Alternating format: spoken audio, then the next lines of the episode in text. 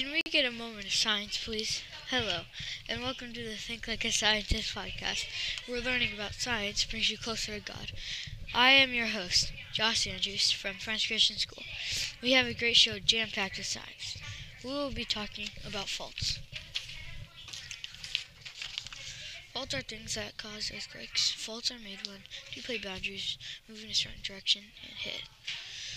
They are measured on the Richter scale and how much damage they do.